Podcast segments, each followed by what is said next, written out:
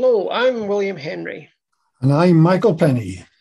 At the end of our second podcast on acquiring wisdom, I think we said we will begin to explore how the application of God's wisdom can turn our lives into something that's really worthwhile and see how it will guide us towards the good and guide us away from the evil. Yes, and I think we also saw that wisdom and discipline go hand in hand. They actually go together. Yeah, they do. That's right. If we want to live, live wisely, we can't live carelessly or casually. So I think there's a need for us to be disciplined. The book of Proverbs has got a lot of instructions to heed discipline and correction, and a disciplined life is really necessary for wisdom. Right at the beginning of the book, the opening verses say this the Proverbs of Solomon, son of David, king in Israel, for attaining wisdom and discipline. And it is right at the beginning. For understanding words of insight, for acquiring a disciplined and prudent life, doing what is right and just and fair. Okay, but I wonder if one of the characteristics of the present age in which we live is a lack of discipline. Yeah. I mean, some some people living a more or less undisciplined or ill-disciplined life. I think somebody once summed up the current dominant ideology as have a good time, don't judge, chill out. Um, but do you think that really works in the long run in bringing about a contented life?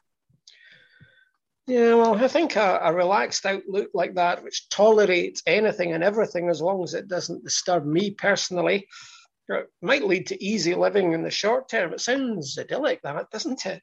Live and let live. But what sort of character does it breed, and what sort of society does it produce at the end of the day?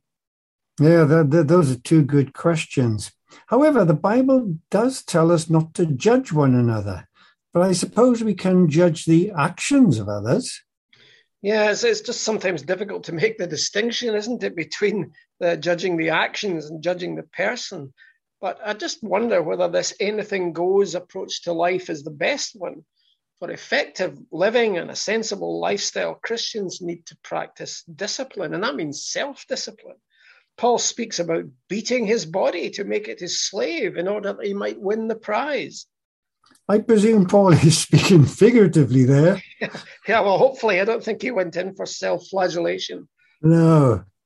But what he is really referring to is exercising self control and self discipline. Now, self control to me is not doing what we should not be doing, and self discipline is doing the good we should be doing. But how do we know what is the good we should do and what is the bad we should not do? Well, I think that when it comes to keeping on the right path, our primary instructor has to be the Lord. He will correct us in various ways. Went through scriptures, obviously, in books like Proverbs, but also I think through the advice of other experienced people and through the circumstances of life as well. I think we need to recognize his discipline and respond to it. So that really means we need to be sensitive enough to hear the Lord's word as he as we read the Bible, hear his voice to us, where he encourages us and, and I suppose rebukes us also if necessary. The writers of the Proverbs keep emphasizing this need for discipline for authentic living. And they say also that this discipline has to begin in childhood but it's not just limited to childhood. The wise adult never stops learning. Okay. Let's let's look at childhood first because I can remember being quite taken aback in my later teens when I first saw the movie South Pacific and heard the words of a great song. Now, I won't sing it for you. I'll just tell you what the words are. Thanks. You've got to be taught before it's too late. Before you are six or seven or eight, to hate all the people your relatives hate, you've got to be carefully taught. You know, right there and then, even though I was just 18 and had just become a Christian, I decided never to say anything negative about anyone, especially not in front of children. Have you managed to stick to that? Well, well, well, I don't know. By and large, well, occasionally I've slipped up, but not in front of children. I've kept to it in front of children. Children need positive instruction as to what is right and what is wrong, and they need positive examples set by their parents. Then, if they stray, they need correcting and may need to be disciplined. Yeah, you're definitely right there. And, and Proverbs encourages parents, I think fathers in particular, to teach and to correct their children because in the long run, that's going to benefit the children themselves. For example, Proverbs chapter 22 says, Train a child in the way he should go, and when he is old, he will not depart from it. And the children are encouraged to heed, encouraged to heed the discipline of their parents. Proverbs 13 says, A wise son heeds his father's instruction, but a mocker does not listen to rebuke. Yeah. But Proverbs 19:27 warns the child that if you stop listening to instruction, my son, you will stray from the words of knowledge. And a child who does not listen to his parents and does not heed their discipline is, according to Proverbs 15:5, a fool. There it says, a fool spurns a parent's discipline, but whoever heeds correction shows prudence. Okay, so what happens if the child continually refuses to follow the advice and the training of the parents? Proverbs um, advice to the fathers in, in chapter 13 is He who spares the rod hates his son, but he who loves him is careful to discipline him. Yeah, it, it, may be unfortunate that the imagery used in a number of passages in Proverbs suggests physical punishment. For example, Proverbs 23 13 to 14 speaks of disciplining them with a rod, and so does 29 15, which says, A rod and a reprimand imparts wisdom, but a child left undisciplined disgraces its mother. Yeah, I think nowadays people have realized that physical punishment is unproductive and in some cases downright harmful. And it's been suggested that timeouts and other things are a better way of disciplining a child. But there's no doubt about the fact that a lack of discipline produces an awful lot of problems. Proverbs 19:18 says, "Discipline your children, for in that there is hope. Do not be a willing party to their death." So, the corollary of that is there is not much hope in an undisciplined generation then. Mm. But you know, when our Lord Jesus lived as a child in Nazareth with his parents, Luke 2:51 tells us that he was obedient to them. Mm. Now, if our Lord was obedient to his parents, and if that was his attitude, how much more appropriate is it for other young people to learn from their parents' wisdom and be obedient? Mm, yeah, absolutely. Um, you know, I suppose the first teenage generation which began to break free from parental influence was during the 60s and 70s, I suppose. Many yeah. rejected the values that had gone previously, you know, that had guided previous generations. That generation of the 60s and 70s now has children themselves who are now adults and who are raising children. But unfortunately, some appear to have little or no wisdom to pass on to these children, apart from a relaxed approval of a materialistic, hedonistic, and promiscuous lifestyle. And one wonders, how has all this come, apart, come about in 40 to 50 years? Any suggestions? Well, I don't know. There, there's possibly a number of reasons for it, but I think the lack of the fear of the Lord, which, of course, as we saw in earlier chats um, is the beginning of wisdom. I think that's one factor. And they were the first generation really to experience this phenomenon that Douglas Coupland, the author, says is life after God. We are the first generation to, our, to experience life after God, and we're reaping the moral consequences of that. And if we take the fear of the Lord out of the equation, what are you going to use as the basis for ethical behavior. All you have is yourself and the lifestyle of your friends and your social media contacts. Yeah, that's true. And that's a really unstable foundation for life, isn't it? Yes, it is. No wonder there's so much stress and worry about self image these days. So it would seem that some parents have very little wisdom about life to pass on to their children, and some do not know how to teach and discipline their children consistently. Does does Proverbs address this issue? Yes, because of course, discipline is not just a feature of childhood and adolescence, is it? It's a matter of lifelong learning. And the book of Proverbs distinguishes between wise and foolish adults. There's a lot about the wise man, a lot about, a lot about the fool. The wise man or the wise woman already has understanding and also has the perception, I think, to recognize that there's much more still to be learned and are therefore ready to heed advice or take a rebuke with, with meekness and learn from it. The foolish person, on the other hand, who doesn't have discernment, ignores the correction and responds to it with abuse or mocking. Proverbs 9 talks about this. It says, Whoever corrects a mocker invites insult. Whoever rebukes a wicked man incurs abuse. Do not rebuke a mocker, or he will hate you. Rebuke a wise man, and he will love you. Instruct a wise man, and he will be wiser still. Teach a righteous man, and he will add to his learning. Proverbs 23 says this Do not speak to a fool, for he will scorn the wisdom of your words. Okay. So if we are wise, we will heed the counsel of trustworthy people since we recognize that we do not have complete wisdom and must always be ready to learn. Um, it's interesting what Paul says in Galatians 6 1. Brothers and sisters, if someone is caught in a sin, you who live by the Spirit should restore that person gently. But watch yourselves, or you also may be tempted. I find that very good advice. That's right, because we all fail, don't we, from time to time, and all of us can get caught in a sin, as Paul puts it there. So we need to surround us, ourselves with these these people who will be able to restore us gently.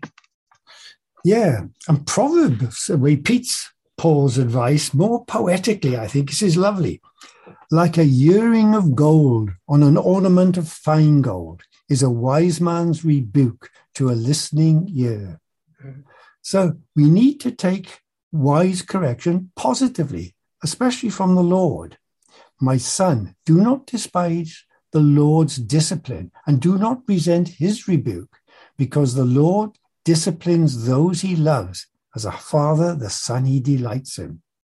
Yeah, that's in Proverbs chapter 3. Hebrews also says something similar. It quotes these verses in chapter 12, and then the writer adds his own comment to it um, in verses 7 to 11 of chapter 12. He says this Endure hardship as discipline. God is treating you as sons. Our fathers disciplined us for a little while as they thought best, but God disciplines us for our good, that we may share in his holiness. No discipline seems pleasant at the time, but painful. Later on, however, it produces a harvest of righteousness and peace for those who have been trained by it. That, that's an interesting contrast between parental discipline and the Lord's discipline.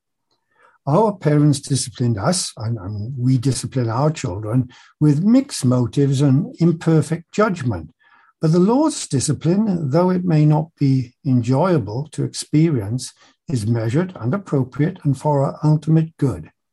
Let's hope we recognize it and respond to it. However, let's change direction a little and see how wisdom and discipline can help us with one of the major problems in today's society. That is sexual permissiveness and the problems that brings, especially adultery. Yeah, I think adultery is a particular problem, isn't it? Because the family is really the bedrock of society. It's the place where children can be brought up in love and peace and stability. And I think adults also thrive better in a stable family environment. Mm. Justin Welby, you know, the Archbishop of Canterbury, he, he points out that family is the base community of society. And he says that the family, the family's values are crucial to try to establish the values of any society. And according to some recent statistics, around about a third of marriages in the UK end in divorce. In the US, it's around 50%.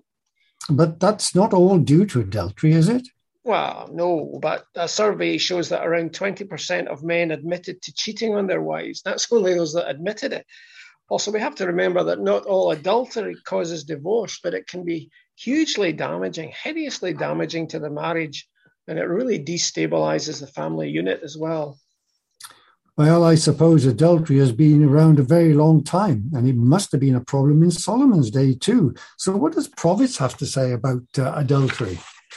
Well, quite a lot, actually. Um, Proverbs repeatedly warns of the dangers of adultery. Of course, a lot of the book is written as a father's instructions to his son, and adultery figures quite highly on the list of things that a wise son should avoid. Proverbs 23 says, My son, give me your heart and let your eyes keep to my ways, for a prostitute is a deep pit and a wayward wife is a narrow well. The picture in Proverbs of this adulteress with her seductive words, her lips dripping honey, and her beauty, all leading impressionable young men astray. It's depressingly relevant in the 21st century, which is really over sexualized, I think, in a lot of ways. Yes, but, but the problem in our society is not really young lads falling prey to older married women, is it?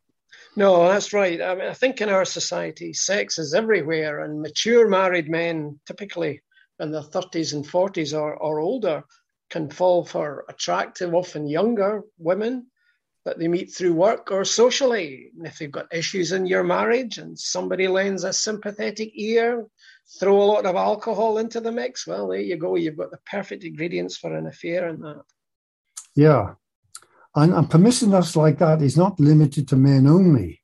Uh, for women, the temptations may take a different form, such as the lure of more money or power or a position. So the dangers of women being in, enticed into adulterous relationships are no less real. Well, that's true, um, though I think the statistics indicate that married women are more likely to be faithful than men. But there is another problem, though. There's no doubt that women can find themselves in abusive situations, and some men do appear to think that they've got the right to, to stalk women, harass them, and assault them sexually or in any other way. And hence, you've got this rise in recent years of the Me Too movement, which a lot of women have joined or certainly support the movement. Yeah, yeah, that's right. And that kind of behavior from men I find appalling. However, the focus in Proverbs is on adultery rather than on sexual permissiveness and abuse more generally. Yes, and uh, Proverbs is clear that those who are wise will avoid adultery. Proverbs chapter 2 says this Wisdom will save you from the adulteress, from the wayward wife with her seductive words. And in contrast to that, those who fall into the trap of the adulteress are described as lacking in judgment. They're described as simple. They're described as being like an ox going to the slaughter and being under the Lord's wrath. So it's clear what the Lord thinks about it. Yeah, there's no doubt about that. But there's nothing positive about adultery, is there? You know, the betrayal associated with it can destroy not only the lives of those directly involved, those two people, it can also cause extensive collateral damage to their children, to their parents, and to their friends, contributing to the kind of unstable society we find in the West today. And in Britain, something like 40% of children see the divorce of their parents by the time they are 16. And one of the major causes of that divorce is adultery. Yeah, there's there's no doubt that there's nothing positive about it. The writers of Proverbs are in no doubt about the consequences of adultery. It says, In the end, she, that is the adulteress, is bitter as gall, sharp as a double edged sword. Her feet go down to death, her steps lead straight to the grave. Another passage says, Her house leads down to death, and her paths to the spirits of the dead. None who go to her return or attain the paths of life. And that's serious stuff, that. Yeah, they are. Those are very strong words. But how can people make sure they steer clear of adultery? You know, church history is littered with the carnage caused by adultery committed even by prominent Christians right up to the present day. Yeah, isn't it? So it's kind of foolish for us to think that we can be immune from temptation. Okay, so how can we guard against such temptation? Well, I think Proverb gives us three suggestions for avoiding um, the temptation to commit adultery. The first one is to avoid the exposure to temptation. This, I think, has got to be key, hasn't it? Recognizing potentially dangerous situations and keeping away from them. That's the first step. It's unwise to go into situations or associate with people who would encourage us to do wrong. In Proverbs chapter 5, the father warns his sons to avoid sexual temptation. They say, Keep to a path far from her. Do not go near the door of her house. In Proverbs chapter 7, it's interesting there, you get a detailed description of the seduction process as this foolish young man is enticed into the house of the adulteress. The start of the downward, downward spiral is in verse 8 there, where it says, He was going down the street near her corner, walking along in the direction of her house at twilight as the day was fading. You can just see it, can't you? The start yeah. of a bad movie. yeah. So the point is, if I understand it correctly, if he had not been there, he would not have found himself in that situation. But did he know where he was going? Well, possibly. Maybe he was trying to see how far he could go. Maybe he was enjoying the temptation, living dangerously near the edge, not realizing that he was like an ox going to the slaughter, like a deer stepping into a noose, and that he was in danger of being trapped. Yes, he made the mistake of listening to her sweet talking. Proverbs 7 says, With persuasive words she led him astray. She seduced him with her smooth talk. So, keeping away from situations where you may be tempted is the first point of avoiding adultery. That's good. But um, what is the second piece of advice given? Well, the second piece is to avoid deceiving yourselves. This is quite an interesting one. It's because I think it's astonishing how easily we can kid ourselves into thinking that there's going to be no negative consequences from things we do that are wrong. Often I find anyway that I look back on things that I've done and thought, what on earth was I thinking about? Solomon says in Proverbs chapter 6 Can a man scoop fire into his lap without his clothes being burned? Can a man walk on hot coals without his feet being scorched? So is he who sleeps with another man's wife. No one who touches her will go unpunished.